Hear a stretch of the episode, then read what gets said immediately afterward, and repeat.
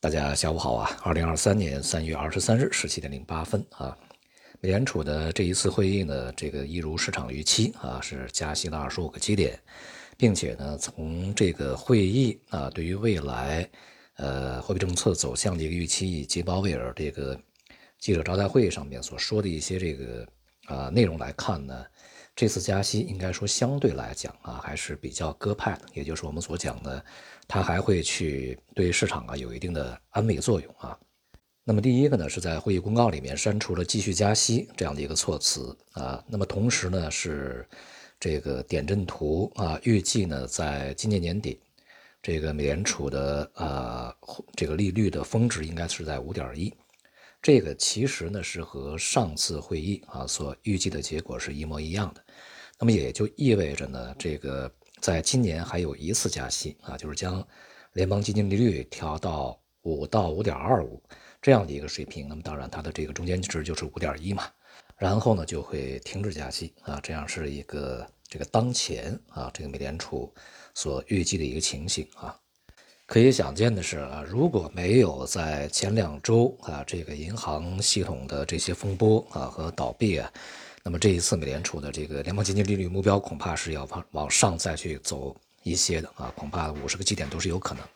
这几家银行的倒闭呢，给美联储这个呃利率峰值啊去踩下了刹车，并且呢，其实啊这个当前银行的倒闭。呃，从这个信贷市场一定会产生收缩的作作用啊，也就是这个金融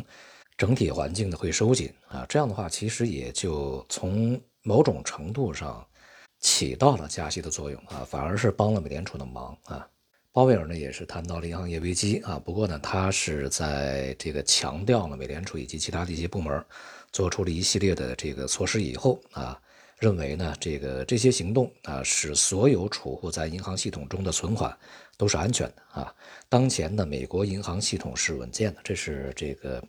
鲍威尔向市场传递出来的信息。因此呢，他还是将这个重点放在抑制通胀上。当然是这次会议啊，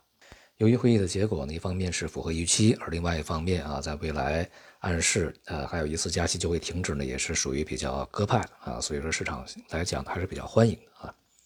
不过他讲完话的，他讲话同时吧，这个美国财长耶伦在参议院作证的时候表示呢，这个财政部啊，并没有考虑或者讨论过未经国会批准向美国银行存款提供全面保险啊，来阻止这个其他银行倒闭啊这些动荡啊。那么这样的讲话呢，使这个市场的紧张情绪再度升温啊，所以这个昨天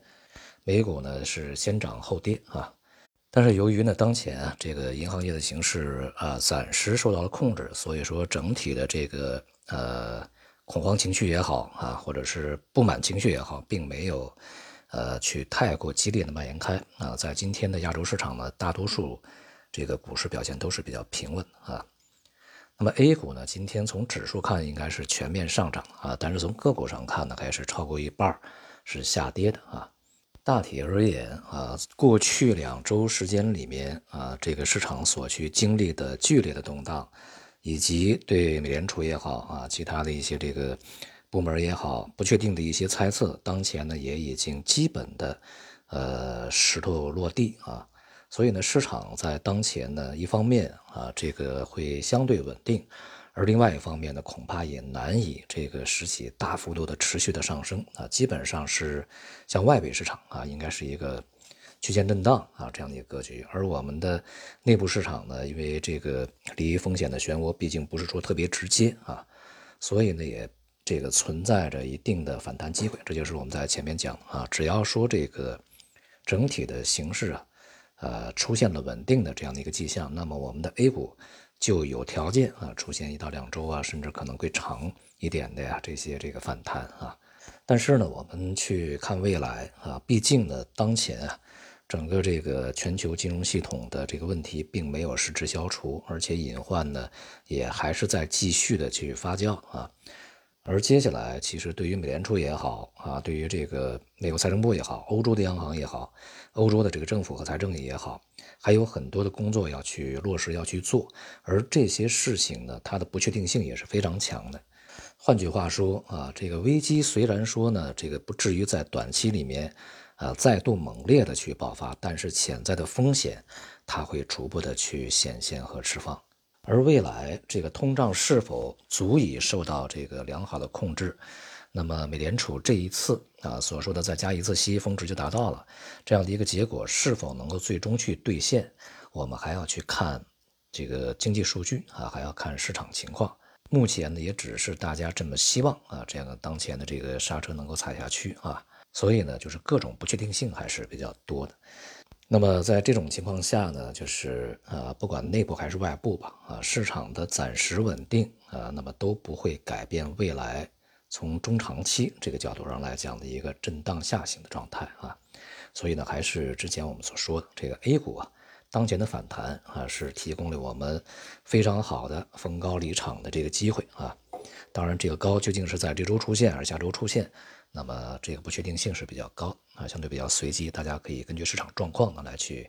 进行选择啊。在外汇市场里面呢，由于美联储啊预示了一个利率峰值的出现啊，所以说美元呢在这两天，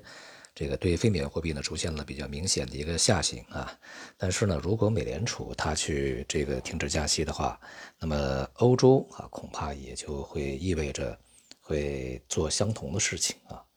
因此啊，当前美元的这个再度调整啊，这个演化成趋势的这个概率呢，目前看啊仍然不是非常的大啊。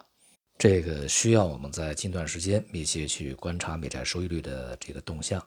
呃，在经历了前边啊剧烈的这种这个波动以后，尤其是这个